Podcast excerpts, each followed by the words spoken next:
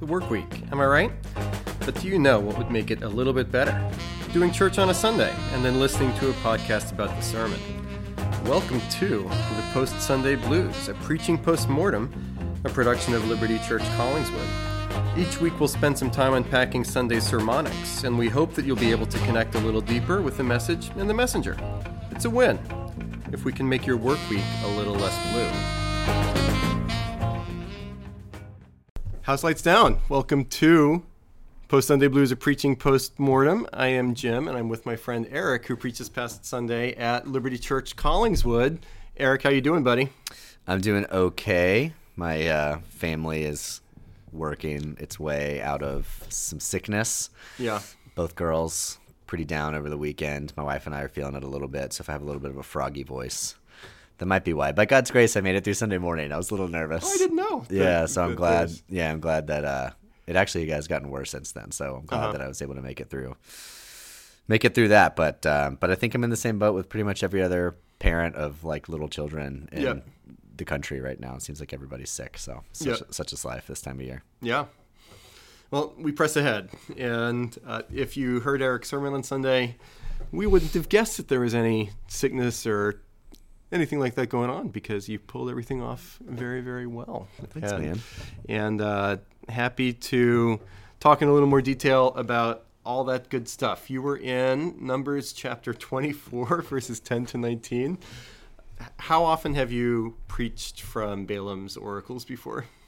So I have never preached from Balaam's oracles before, and uh, much like my passage that you gave me last time, I preached. Uh, neither has Tim Keller apparently ever Oh, preached no! from Numbers 24. I can't find any sermons that people have preached on these passages you're giving That's really me. funny. No, it's fine. Sorry about that. No, and, and, you know, you know, maybe, maybe give me something easier in, in January, Jim. Uh, Let, let, let the record show that you had a choice of you had a No, choice true, of Advent sermons. it's true. Uh, I yeah, I pick based on the date that works best for me, Yeah. and then the the the scripture passage chips fall where they may. Yep, and and honestly, at the same time, I was I was happy that you took this particular Sunday because I was not looking forward to having to preach from Numbers twenty four. So you took the bullet.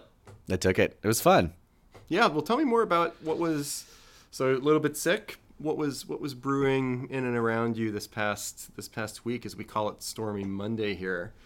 Eric, fill in fill in some backstory. Yeah, I mean, pretty straightforward. Um, kind of what was going on in my heart and mind throughout the week. Um, you know, early in the week, just kind of was like, oh, like what's the like what's the Advent candle for this coming week? Oh, it's the pink Right. one. Oh, it's joy. I was Yep. like, oh, that's interesting. Kind of jotted that down, you know, and and yeah, and I just think as I got into the passage, um, with that in the back of my mind all week long, joy. Yeah. as- uh, I I just couldn't. I couldn't get away from that. You know. So um, that was kind of a theme that was just going in my heart, in my mind all week long. Yeah. Uh, just related to the Sunday of Advent, um, not explicitly in the passage, but, um, but but since it was the theme of the week, you know, as our you know elder and wife like lit the candle at the beginning of the service and said that, um, yeah, it just was kind of what was there, and I, and I think for me too, like um, part of what I wanted to get across, since the theme was joy, part of, part of what I wanted people to hear is, uh, you know, and this I didn't come up with this phrase obviously, but like it's okay not to be okay. You know, Yeah. it's like this time of year is a time where there's so much expectation um, to be joyful, for things to be happy and, and cheerful, and um, and not not everybody not everybody is feeling awesome all the time during during the Christmas season. Um, Yeah.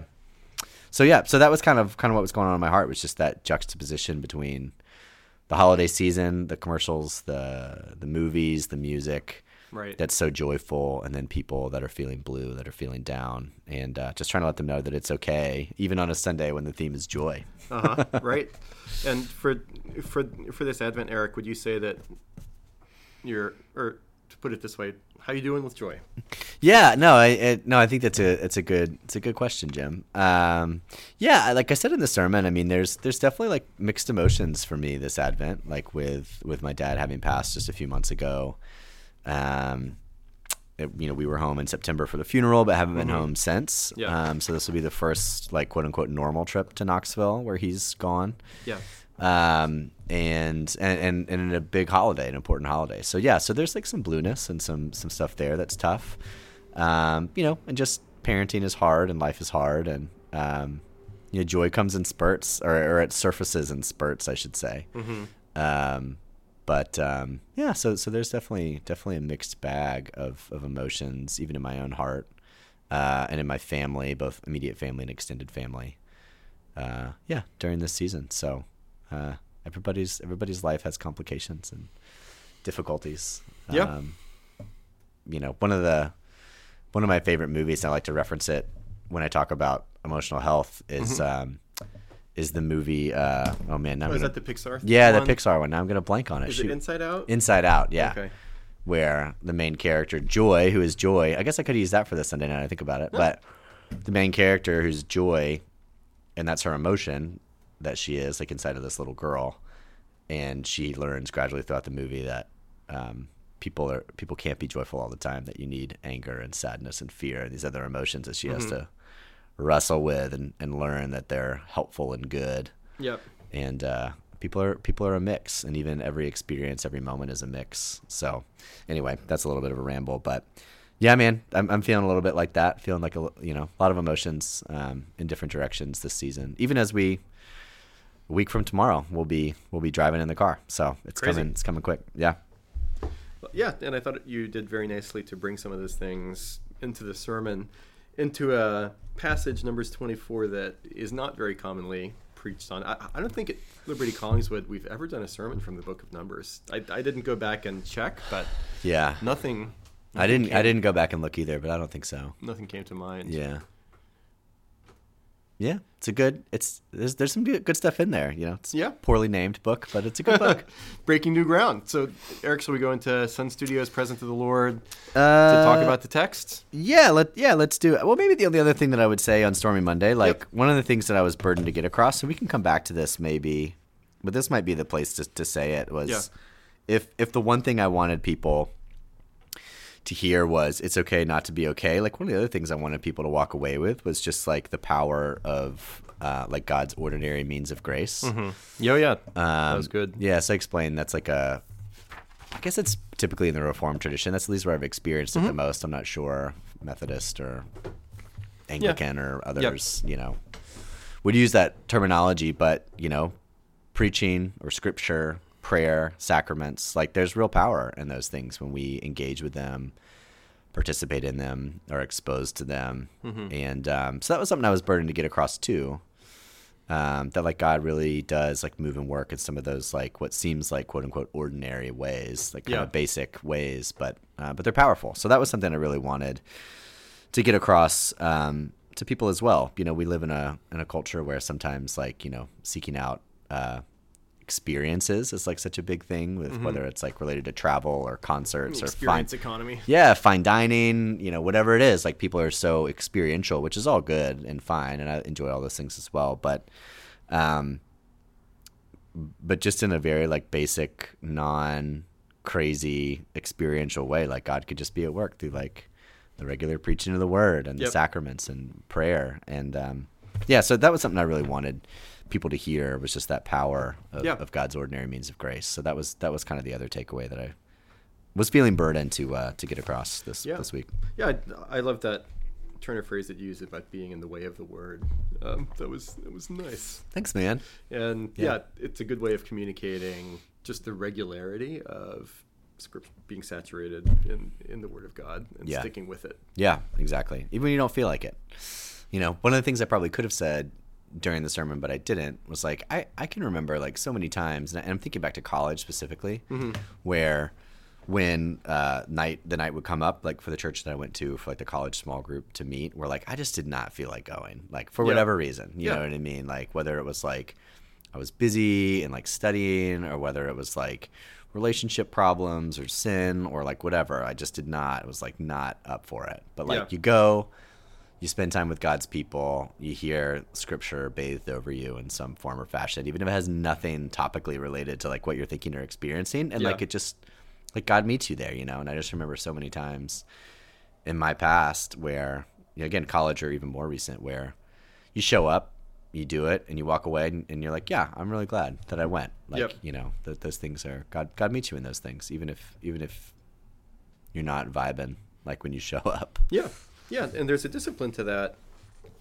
and I think there is something in the cultural drinking water where, hey, if if something doesn't feel good to you in the moment, then just don't do it Right. because it's inauthentic or or whatever. But we don't treat like physical exercise like that. I was that. about to say, yeah, Um, there's yeah, except there's one major area Yeah. of life where we don't. That is not the case. It's, Right. It's you better be in the gym six days a week. Yeah, yeah, totally. Yeah. But then the flip side is, and I, you know, finger pointed at me as much as anybody, but but I can be in spiritual gray zones or dry periods. Yeah. But then if I ask myself, well, am I putting myself in the way of the means of grace? Yeah. Am I am I still trying diligently to like stay in scripture, stay in prayer, Yeah. uh, focus on pub- public worship, uh, take the Lord's Supper seriously?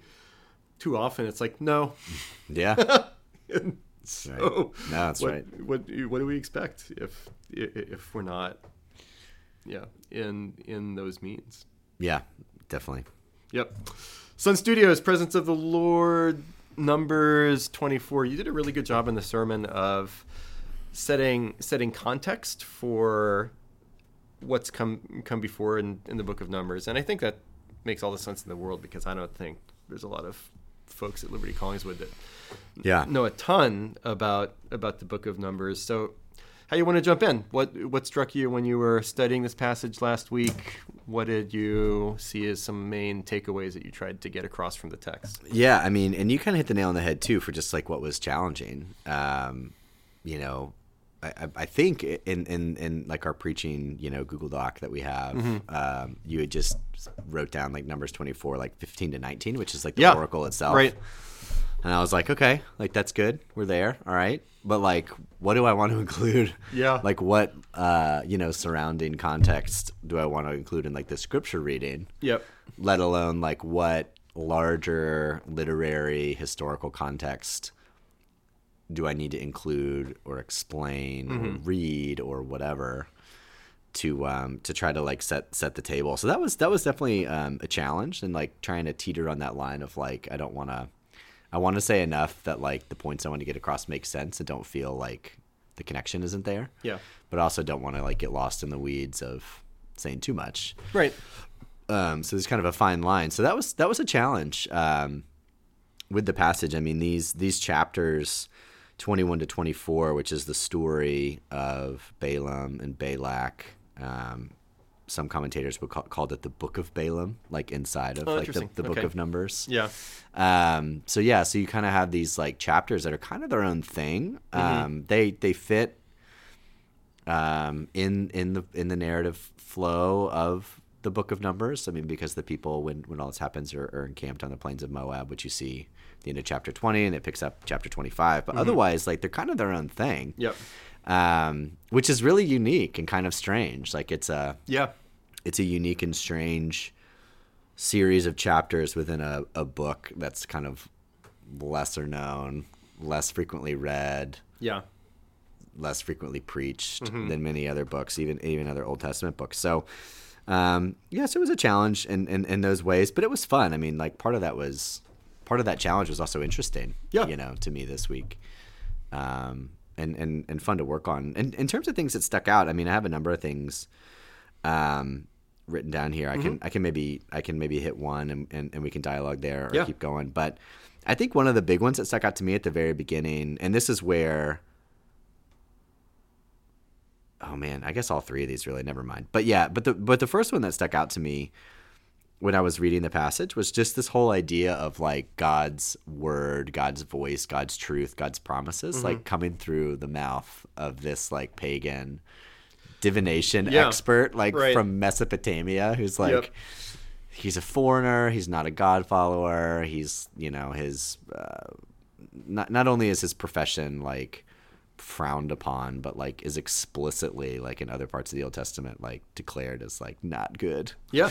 um, but like God uses him, and, and and it even says the Holy Spirit like stirred up within him to speak these oracles. Um, and that was that's just fascinating. That was really interesting, and I was definitely going to ask about that if, if you hadn't brought it up. That so, I don't think I've ever studied in depth this portion of the Book of Numbers, so I think I've been assuming that Balaam was a God follower, but uh, the way that you put it on Sunday morning, it makes sense that I was just assuming that, and I, I probably shouldn't have. So, yeah, was it at like 50-50 with some people think Yeah, for sure. Yeah, if you read, yeah, if you read commentators, there's a debate back and forth, and Yeah. pretty much every commentary. I looked at like maybe three different commentaries, and like everyone like Yeah. they touched on it. Some, as you can imagine, Jim touched on it for a couple sentences, and some for pages and Yep. pages and pages. Yep. Um, but uh, but yeah, so so there's like a, a, a split there. I mean, I think. But, but again, and I said this during the sermon, like I don't know if it matters, like for like what the text is saying that to was us. skillfully said yeah Um, because what is clear is that God is God speaks through him and Mm-hmm. chooses to speak through him, whether or not he was he was a God fearer or not. Yeah. Um, but one of the other things that stuck out to me that goes along with that that is is one of the things that as maybe one of the main arguments to say that he was a God fearer is that all the way back in chapter twenty one, I believe it's right when Balak first recruits him like Balaam says right off the bat, like, "Hey, I'm only gonna, I'm only gonna say like what God tells me to say," Right. And and and, Yeah. and that's repeated Okay. a couple of different times, mm-hmm. Um, in in in this book of Balaam in these chapters, and then again is repeated in question form where he just says it back to to Balak after the third oracle when Balak's like royally peeved after like the third time. Yep. And This he says, "Didn't away." I? Didn't Right. I tell you? Like Yeah. I was only gonna speak like Right. what like what God told me to speak. I was only going to bless if He said to bless or curse if He said to curse. Like, a, you know, even if you gave me all the gold in the world, like I'm not going to go Yeah. against that. You know, right um, which which again is like is evidence in, in the other direction. So it's kind of evidence in both directions. But um, but that's a fascinating thing too. Just his commitment um, to speak only what God put in his mouth.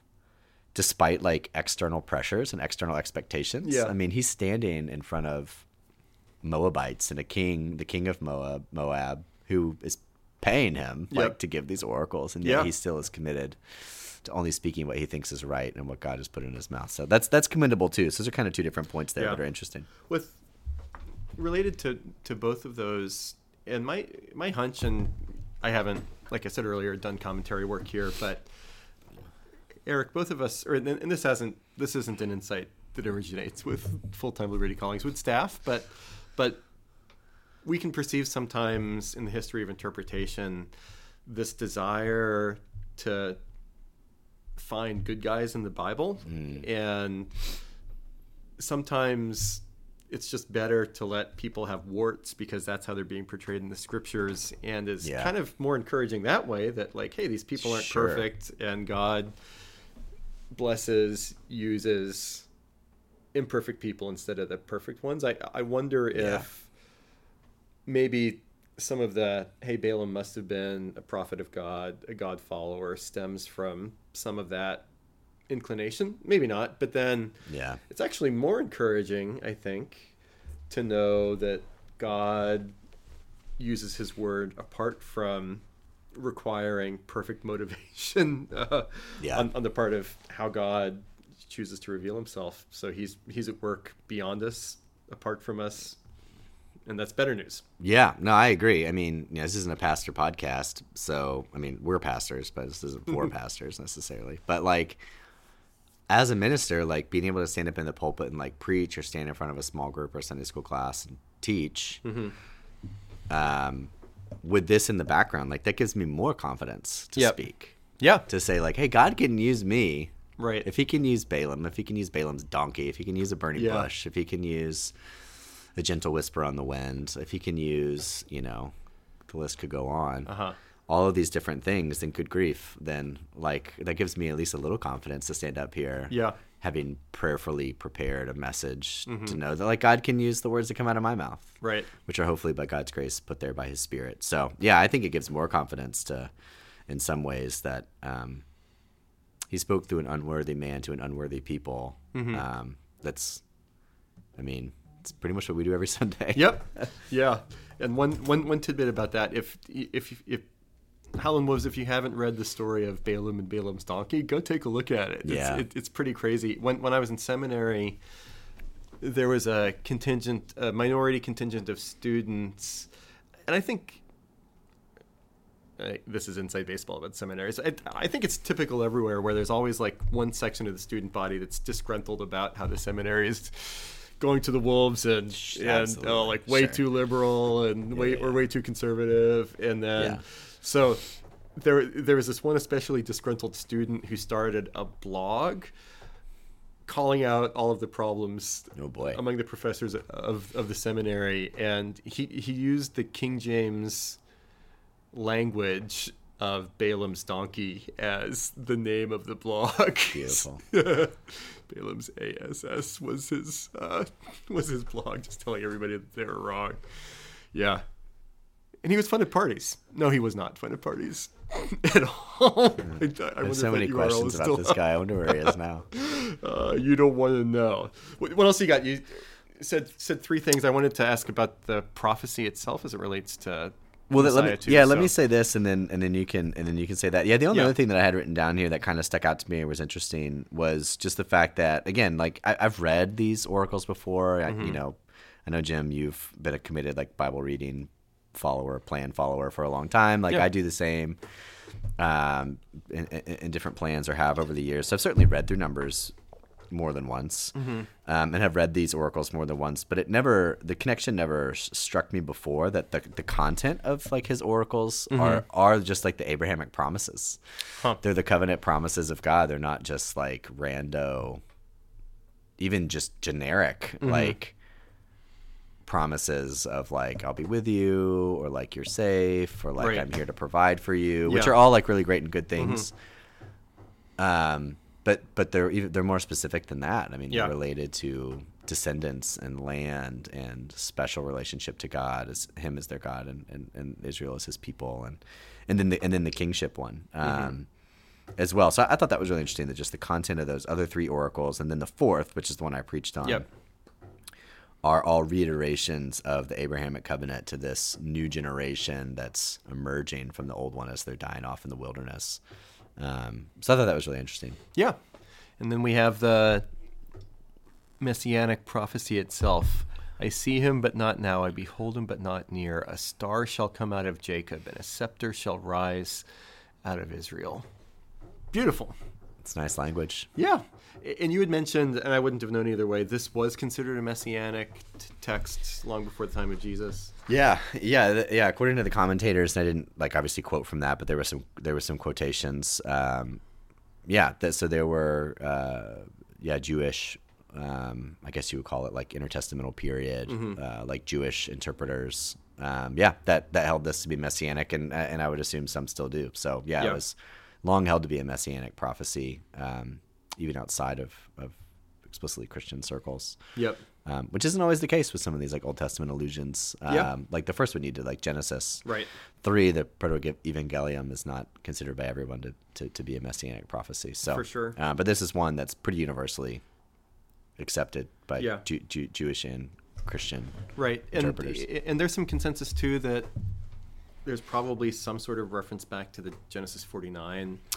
Yeah, yeah, I would assume. Yeah, because again, this is a if in all of these oracles, in many ways, like Balaam through God's Spirit is looking back to those promises in Genesis, then yeah, this would almost and certainly be um, not a yeah like a retelling or a, a restating of that Yeah. of that Genesis passage, which where where the um, the imagery of the scepter is in both. Right. The star is different, mm-hmm. and obviously the language otherwise is not identical. It's not a quote, but Right. um, but the scepter language specifically Yeah. is arising. Yeah. For sure. And this this was the passage that I almost didn't add to this mini sermon series. But I did in part because I needed four sermons, but but Yeah. I the what made me hesitate was that I felt like maybe this is a little too redundant from Yeah. from Genesis chapter 49, but you did you did a great job of not just restating the, from from from previous time and it reinforces things very well. Yeah. It probably would have been redundant if you preached on both. Yeah. Do you know what I mean? Yeah. Uh, I mean, maybe not. I mean, obviously, like you're skilled enough to have. You could have built upon maybe your Sure. previous sermon and gone a different direction, but in some ways, like Yeah. having you preach one and me preach the other, yeah, it, it lessens the uh, redundancy Yeah. factor as long as we like listen to each other's sermons. Right. Yeah. and if if I had preached on Genesis 49 and Numbers 24 front and center is an order that they would be, hey, I don't want to say the same. th- Like Yeah. it would have Yeah, been challenging to get my mind out of one set of headspace to to another. And Eric, as we muddy the waters here, one of the things that I appreciated was the skill by which you connected all these questions of joy to this sermon, Hmm. even when it wasn't like this is not a passage about joy. Yeah, right, right. And but the the challenge there is making it organic and making it feel like things connect, and that the passage itself still speaks to this Yeah. context that you're bringing in and if you do it skillfully it's great if you don't do it skillfully there's the why was he talking about joy Yeah. Yeah, but, yeah, yeah. but but yeah you you made it work and i i loved how you started both qualitatively and quantitatively in the sermon introduction Yeah. talking about how hey blue christmas i i did send you a video of a Yes, performance of blue christmas from Asbury Park later Yeah. later that day I got it. My So- wife was very confused. we were sitting on the couch. I forget what we were watching, but we were sitting on the couch and the you know, phone buzzes and I look at it and I'm playing it and she's like, "What are you watching?" I said, "Oh, Jim sent me this." Like, "What is that?" Like, I think I think it's Blue Christmas. right Okay. yeah like, like a shaky shaky cab way back at a dingy music club Yeah, it was great. we'll have a blue christmas without you so yeah so and you talked about the qualitatively but then you brought some nice statistics and and polls and that sort of thing too to Yeah. to, to make the same point from a different perspective Yeah, which is fine. Which I can talk more about that, or we could or we could save that to the next section. Um, but yeah, no, I, it was yeah, it was fun. I, I forget exactly how I ended up stumbling upon those. They the kind of the springboard for those came from a Gospel Coalition article that I read in preparation for the sermon. Um, that might have just that might have been about joy related to, to Christmas.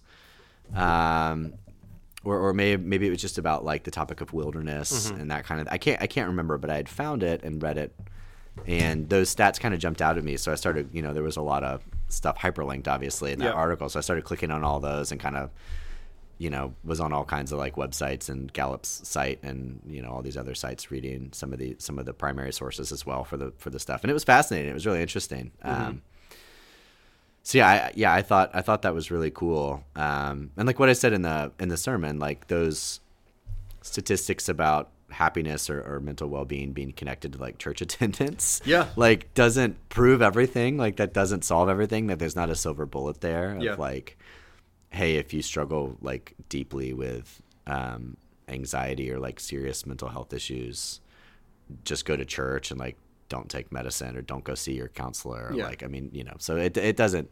It's not a silver bullet. Like we advocate for all of those things, um, but but still, nonetheless, fascinating. Um, Yeah. Again, kind of going back to the power of God's ordinary means of grace. That like, man, He really does seem to like move and work Mm-hmm. through these things and um, in potentially some quantifiable ways. Yeah. Um, and I was also more excited to share those things because they did come from a University of Chicago poll and a Gallup poll, and not like a Barna poll. oh yeah Um, so like that wasn't like a Christian uh, pollster or like a Christian um, group that was putting together these statistics. Like do you mean specifically at the end of the sermon about both. okay Yeah, but both ones I shared at the beginning and at the end. Yeah. Like it wasn't like uh and, and I'm not accusing Barna of like setting up straw men to like knock things down. I Yeah. I mean I think they're reputable as far Well, I as think I, it- it- as far as I understand. But it feels nice. credibility bump a little bit Yeah, it feels nicer to be able to quote from like Gallup or Chicago, University of Chicago, and not just like Barna, like, Right. from your own tribe sort of situation. So yeah, no, I, that was, yeah, that was um, yeah, that was interesting. So it was fun to, to bring that in, and it, it felt it felt appropriate for um, for the point of the Yeah. sermon. Yeah, you had me thinking when you talked about how God commands joy for us. The I've said this before in sermons about. I think I was preaching on anxiety at some point within the past couple of years, and uh, I made the point. Uh, hey, when Jesus says, "Do not be anxious," that's a command. Yeah. and you know, it's not a magic bullet that makes all of our anxiety go away just by recognizing it is a command. But I think in the course of the Christian life or my Christian life, I would do well more often to remember that Jesus commands me not to be anxious so Yeah. that I can identify, diagnose, try to work through it sooner rather than later as opposed to just being like consumed by it. Similarly then for for joy, God you can't fake it, but still God commands it. Says, Yeah. Hey, this is which speaks to the goodness of God. Like God Yeah. God is for us, He loves us, and it's gracious of Him to command joy for us. Yeah. No, that's right. Yeah, that's good. So be joyful, everybody. Just do it. and and then one of the main connector pieces, it seemed, Eric, from the world of the text into the world of what we're thinking and feeling, was connecting wilderness to gray zone. Oh, tell, yeah. tell, tell me more about the. It's it's upside down when it comes from Mark Sayers because he's in Australia. That's but- right. Yeah. it's like the toilet flushes the opposite way. Is that right? Or whatever. supposedly, I, yeah. I'm, I'm, I'm, still. Skeptical. I've never been to the southern hemisphere. um, Tell me about gray zone. yeah, no, I mean, yeah, and I, I, I don't know if I could say a whole lot more, like expound upon it a whole lot more Mm-hmm. than, um, than what I said in the sermon. That's about my understanding of it from having listened to him on his own podcast a Yeah. couple of times. But, but yeah, just this idea that like as a, not only as a culture like American culture, 'cause, I mean, again, he's coming from Australia, or even Yeah. as a Western culture, but like as a as our whole world, like we're in this transitional period of centralization to decentralization. And I believe also a part of the gray zone too is he talks about like America as like a Western superpower to like the superpowers moving east. I think Right. is also part of his gray Yeah. zone framework and and paradigm. Yeah. Um, that yeah, we're just in this crazy time where um, we're sort of caught in the middle of, you know, you go back maybe to like 70s, 80s, 90s, things felt pretty stable, like in a lot of these areas. And then at some point in the future, they'll feel stable again in like a different way. Right. But right now, we're sort of in this, um, this fluctuating, inst- unstable, anxiety-inducing place Yeah. um, where people are people and groups and tribes and countries are sort of like grasping for power and positioning and um, all these things. And so it's kind of wild. Yeah i mean um, yeah i don't know if i can say much more than that. It's a very stimulating and interesting uh, concept that he puts forth. And um, it, it seems to explain explain a lot though i can't claim to uh, understand it or be able to run everything in the world or everything in like the news through that framework. But Yeah. you know, he even talks about supply chain issues and all these like fuel prices and all these things that all are like connected to like this gray zone idea. It's like things are shifting and Yeah. and it's kind of nutty. So yeah, man. Yeah, you've you've heard me joke before that sometimes I wish either I was a pastor 40 years before now or 40 years after now. Yeah. Yeah. Gray zones, gray zones, kind of hard. Yeah, I think I don't know if I told you this or not, but while you were away for a few weeks, Mm-hmm. I took a um, I took a, a one day away. You had mentioned to me that I think it was like, yeah, Yeah. You mentioned that you were going to do that. Yeah, so that. so I went to um, I went to Daylesford Abbey, which is in PA, and um, is a, a Catholic spiritual center. There's also um, some priests that live on site there Okay. as well. Um, but but it's also just used for um, day retreats, longer retreats. Um, nice. predominant predominantly uh, Catholic, but but others are there as well. Mm-hmm. And uh, but lunch is included. Like you give kind of a donation, and you get Okay. like a room for the day, and like lunch is included. Oh, so it's a nice. nice little yeah, it's a nice little deal. Um, it's a little bit of a hike from here. It's maybe like a little over an hour, Okay. like with traffic, like in the morning. But What was for lunch? it's like I mean, I won't say the food was like unbelievable. Okay. I mean, there was like salad and like chicken fingers, and like Right. there was a soup, and you know, yeah. I mean, it wasn't like unreal, but. Um, One star on Yelp. Yeah, Go on. but I was probably not even on Yelp. Uh, but the um, but I ended up at a table with three uh, priests that were visiting for a multi-day retreat um, from shoot, where were they from? They were from like they were from somewhere in PA. Um, Okay. I'm I'm I'm, I'm blanking. um, anyway, but but one of them was an older guy, like nearing retirement. The other Mm-hmm. two were closer in age to you and me, like 30s, 40s. And um, Still at- quite young. very Sorry. young, very young. and at one point, those two guys went back into the cafeteria to get some more food. And I was sitting there with just the older guy, and he explicitly said to me what you just said. Basically, he said, "I don't want them to hear this, but I am very glad I'm not a young priest right now because it's just really not fun. Yeah. Like it was way more fun like 30 years ago or whatever. With just you know, because he was just telling me about how you Thanks, know, Padre. yeah, right. He, you know, but he was just telling me about how you know their uh, their parish has you know closed churches and had to consolidate, and they had to close their school, and now their attendance you know got cut by COVID after even after closing all you know. So just you know, it's just discouraging, a hard time. Right. Um, but um, but yeah, but but in this gray zone, like leading institutions, like whether it's the local church or otherwise, it's just like it's kind of wild. It's tough. Yep. It's hard. Yeah. Uh, the wise old priest. Yeah. I wish he wasn't right, but I think that he is. Yeah. do, do you have other stuff in Money in the Waters?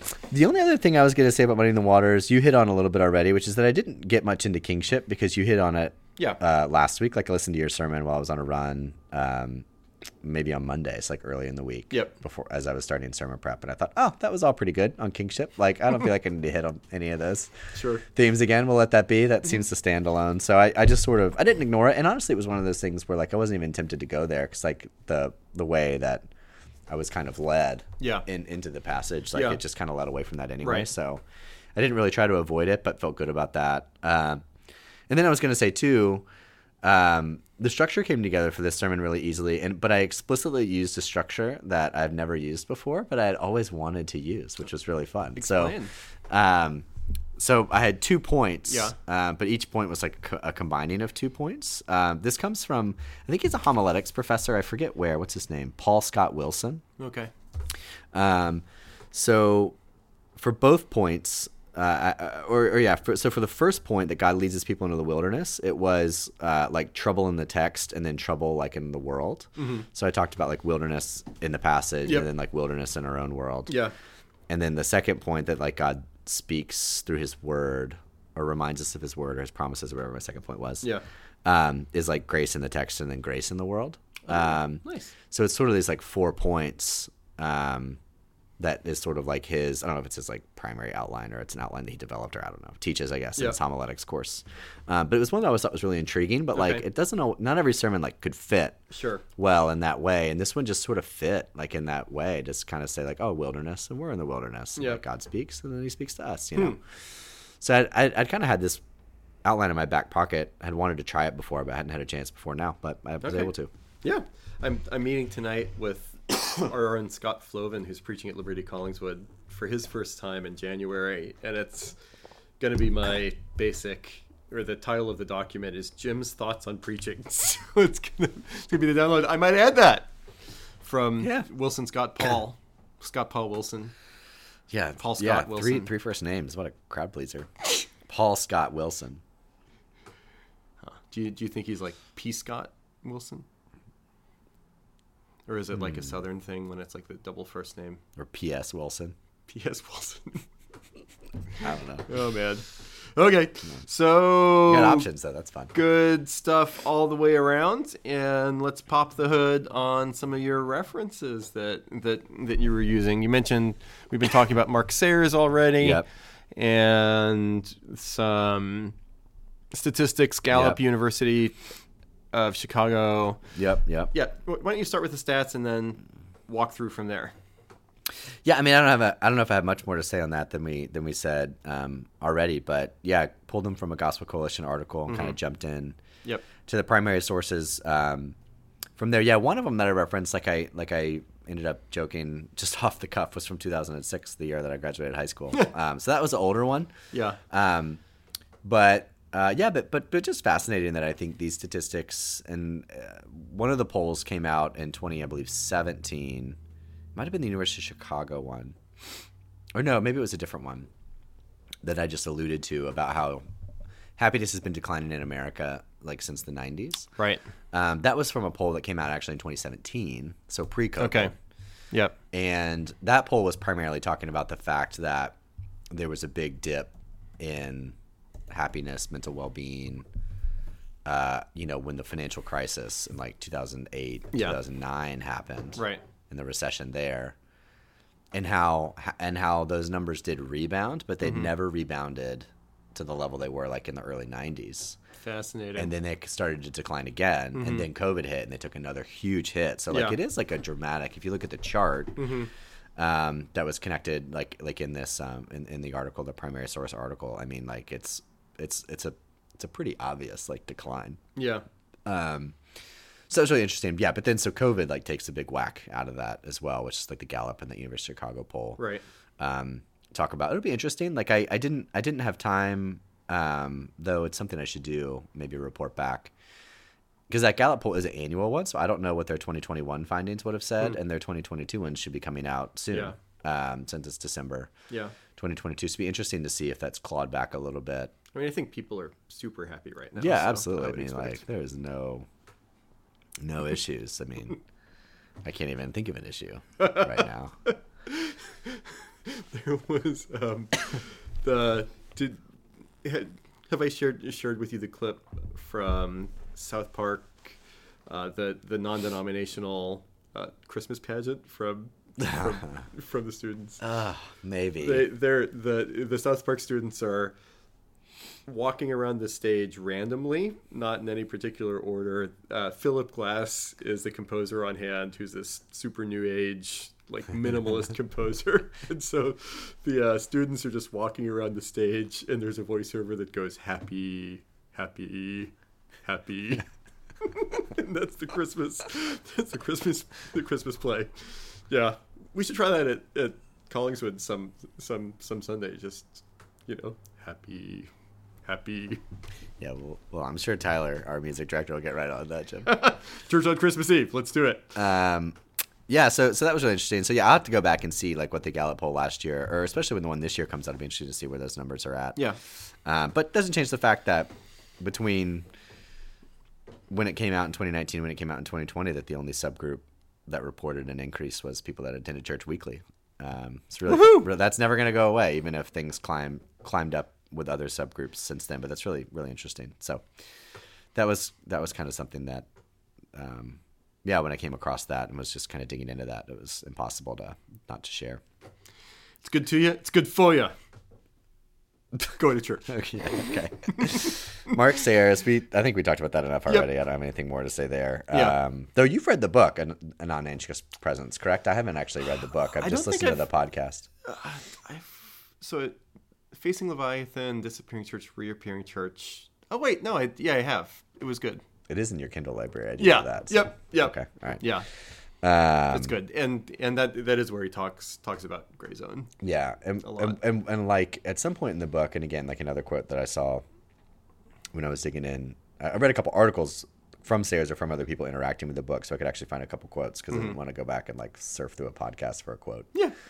Um, but he talks in the book when he's talking. I think when he's talking to leaders specifically, but he talks about like leading through gray zone. Yeah. and he talks about how like you can't, you can't just like try to like muscle up, power up Yeah. to get through it. Like you kind of have to like rest tr- and trust, like in like in God and like rest in Him. Yeah. Um, and I didn't like use that or, explicitly or anything, but that was part of what I was trying to get across too. Like at the end when I kind of talked about resting in God's promises, it's like you can't Yeah. Like to get through the wilderness and to get through the wilderness well. It's not going to happen from like self reliance. Um, or self effort. Like it's going to happen and just like trusting, Yeah. trusting God and resting in Him and in His promises. Yeah, one of the big categories of his thought, I think, whether from podcasts or, or from those books, is he'll talk a lot about dependence and Mm, yeah. and how finding anchor in gray zone is a matter of deeply depending upon God via the Holy Spirit in Yeah. deeper ways because the gray zone itself is not giving us the resources to get through. Yeah, yeah. So that was I was trying to get that across a little bit, but I Yeah. know that's part of the book as well. Um, yeah, the other quotes that I mentioned um, explicitly, I don't, I'm not sure how to say this guy's last name. I don't know if you know who this guy is. I don't. I don't know if it's Walter Wangren, Wangren or if it's Vangren. Like if it's a W is a V. Like I really don't know. I've I've never heard it pronounced. Yeah, I've just seen it. This is why podcasts like don't work well because I don't know. There's so many like names of people Yep. that you know you read them and you don't ever say them out loud, so you have your own like rando pronunciation in your Yeah. head that's like not accurate at all. Right. So anyway, that guy, I can also guess what what he would have been made fun of with yeah, it's not ideal. high school. It's not ideal. Um, maybe he's smart enough he just skipped high school and just don't worry about it. Okay. Um, but yeah, that quote. Um, that was the that was the one. I'm, I'm gonna pull The these up. difference between shallow happiness and a deep, sustaining Yeah, joy. yeah. So the one where, yeah, I just thought that was a really fascinating point and something I, that I wanted to say too. Um, that's just, yeah, that, it's not just that we can find joy in the wilderness, but that wilderness seems to be necessary to cultivate joy. Yeah, that was a Um, great point. and Great quote. and so uh, like his quote really hit the nail on the head there. Um, hard to not have a good quote when you like explicitly more or less quote from like a book of the Bible at the end there, um, where he's Yep. talking about suffering and endurance, endurance, character, character, hope. Um, Yoda says that too, does he? kind of. He's quoting the Bible, um, James. Um, so one, one- yeah, real quick about Wangerin, for whatever it's worth, Steve Persifield, who was the RUF campus minister at Texas Tech when I was when I was in Lubbock, Wangerin is one of his favorite authors. Oh, interesting. Christian authors, and, and one of the things he says about this guy is that he has great things to say, and he's also a great writer, which doesn't always occur with you know Christian literature or otherwise. when I think he also has like uh, like Christian uh, fiction as well. He does, Yeah, yeah. yeah. So anyway, Okay. yeah. So that was one, uh, and then the other one uh, is actually um, I don't know how to say this guy's name either. Smethurst. M- Matt Smethurst. Yeah, it's another rough one. I know, man. I gotta pick different people to quote These from. guys were picked on a lot I know. in high school. Um, notice for the flow of the sermon, if you go back and listen, I said one commentator for. Uh, I didn't even try the last names in these guys in the sermon, so I wasn't sure how to say them. I did- and I I- just I moved on. that, I just moved on. Right. Uh, it was printed in the front, so I wasn't too worried about it. Um, this he he's actually just sort of like a like a normal pastor guy. This is from a Gospel Coalition article. Um, Okay. ag- Again, one of the ones that I I think I read two different ones, and and he was the author of one of them, and and so I just really liked what he said about how. Um, yeah, joy is not just a mere good mood, a ballast in our boats, anchor in our storms, a movable rock to stand on when the waves of life threaten to flatten us. Yeah. Um, and you know, Jim, and we've said it explicitly over the last year and a half or so, but part of this Represence initiative, we've talked a lot about like resiliency. You know? Yep. And so I like this quote for that reason that joy um, is something that makes us resilient. Yeah, joy is ballast is a great way. It's a great, great way to think about it. Barband cover tunes. Who's your favorite? Who gives your favorite rendition of Blue Christmas? Oh, I don't know, dude. You know I'm not good at these things. not a music guy like you. Uh, well, the, the the correct answer is Elvis. So we Okay. can move on. All right, fair enough. Uh, do, you, do you have any other bar band cover tunes? Um, the only other thing is at the very at the very end, I just sort of like alluded slash read slash quoted a couple lines from uh, "Joy to the World," which Yep. was which we sung Yeah. in the service. Um, not always like I, I've done it in the past. I try not to like lean on it too often, but the whole like it's kind of the old school preaching method of like Yeah. three points and like a hymn to to close Yeah. or whatever. Um, I should actually do that more. I like I like I liked how you did that. yeah. So and I and Tyler I Mills likes it when you do that. I know, yeah. And I emailed Tyler and asked him. I said, "Hey, man, if you're not already planning on singing this, like, throw it in." So Oh, I saw that email. Yeah. um, yeah, so it was fun. It was fun to do that. It's a great song, obviously, and um, and speaks explicitly to kind of what I was talking about in many ways. So yeah, so I just gave a little, but I didn't want to read too much of it, so I just kind of alluded to a couple of lines as I was closing as a wrap up. But Yeah. yeah, that's it.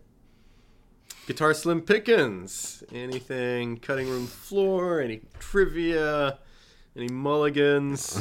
I didn't have any trivia for you this week. Okay. I remember last time talking about That's trying right. to do that more often. Yeah. Um, so next time maybe. But um, yeah, I mean, probably like there was kind of two. Well, I, I have three things written down here Mm-hmm. briefly. Like, I I wish I could have talked more about joy and like what it is, like trying to define it. Hmm. Um, and could have even have talked about maybe more about its benefits, like when I was talking about um, the fact that it makes us resilient. Like I feel like there's a lot more there you could talk about. Yeah. Um, I remember I remember one time listening to I used to listen to like Jared Ayers, like Mm-hmm. the the former pastor at Liberty Center City, now Resurrection Philly, and um, Former pastor at the former church. the former pastor of the former church. Now and uh, now a pastor in North Palm Beach. So That's any uh, any South Florida listeners, go check out Jared Ayers, Yeah. Mm. First Presbyterian Church, North Palm Beach. Um, that church were a timeshare. it could be. Like you know, Maybe his house we, is. we could each take a month at North Palm Beach. I know, sounds Yeah. good.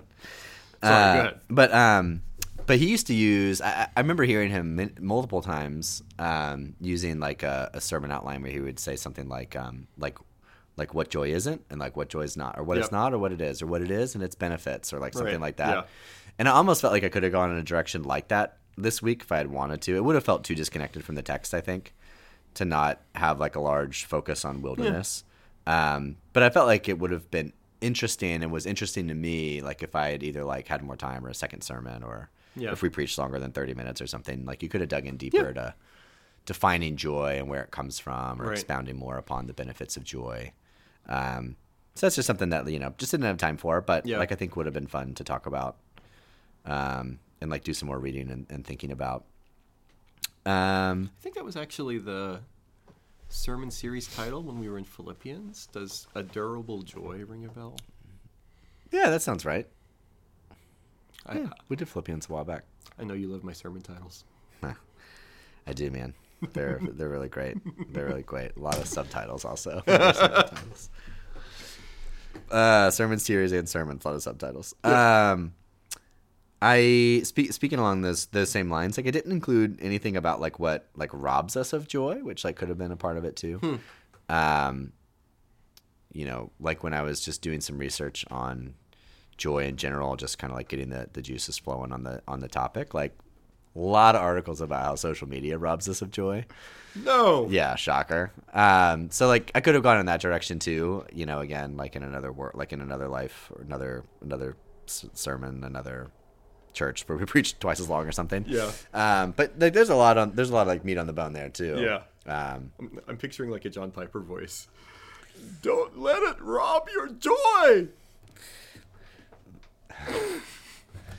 the greatest tragedy in America, TikTok. That's a good Piper voice. Yeah, Huh. there it is. Look at that. yeah. Shells. Yeah, there we go. counting shells. Love you, love you, love you, JP. Um, yeah, so I didn't say anything about social media, like what robs us of joy, which you could get into like idolatry um, and all kinds of other and other things there. Yep. But that, that didn't really seem super. Not not that it didn't seem relevant, but didn't seem necessary. But that was something that like crossed my mind. I kind of had it in my like research document with like question marks, you know, and I was like, nah, didn't really, didn't go there. Yep. Um, the other thing, and this won't be surprising either.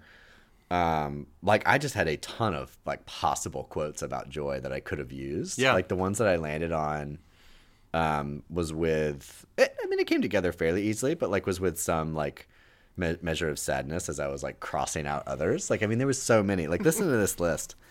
I wrote I wrote these Yeah. down. I had I had a quote about joy that I liked that may some of them wouldn't have fit in the sermon as Yeah. well as others. Um, but I had quotes about joy from the following people: Charles Spurgeon, Hmm. if you heard of him, Yeah. Oswald Ever heard of him? Oswald Chambers, Oh yeah. In, Uh, in bathroom reading all around the world. uh, yeah, Alister McGrath, Frederick Buechner, J- Right. G.K. Chesterton. C.S. Lewis, Tim Keller, Jack Miller, and Eugene Peterson. Oh man. So there was like there was so much. There was Right. so many quotes that I could have used, but um anyway. So, Yeah. It's all over the place. And, and just to clarify for our listeners, I I do like Oswald Chambers, but it just so happens that that book is literally in our bathroom hmm.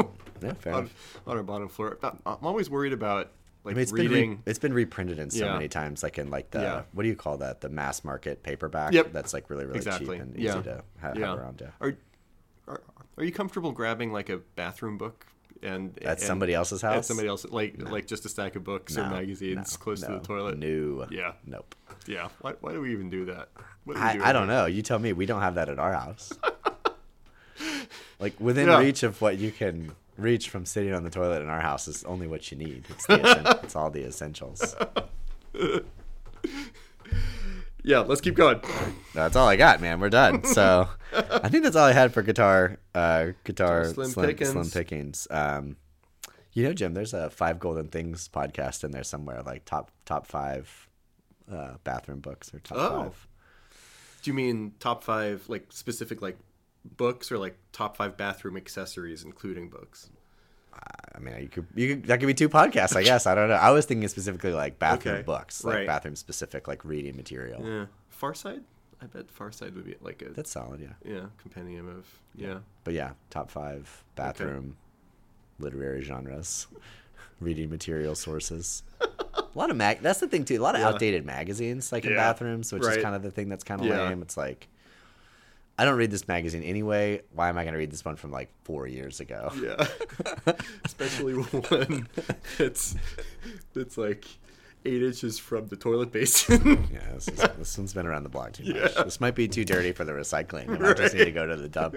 yeah, Just skip the recycling can Yep. on this one. yeah. All right. Okay, uh, so Howlin' Wolves, feel free to write in postsundayblues at gmail.com. I'm currently locked out of that inbox. so if you if, if you emailed this week, hope hopefully you were hopefully it's not not an emergency. If it is an emergency, stop listening to this podcast and call 911. but we'll uh, we'll, uh, we'll we'll get Pat Legal on it, and we'll we'll open up next time.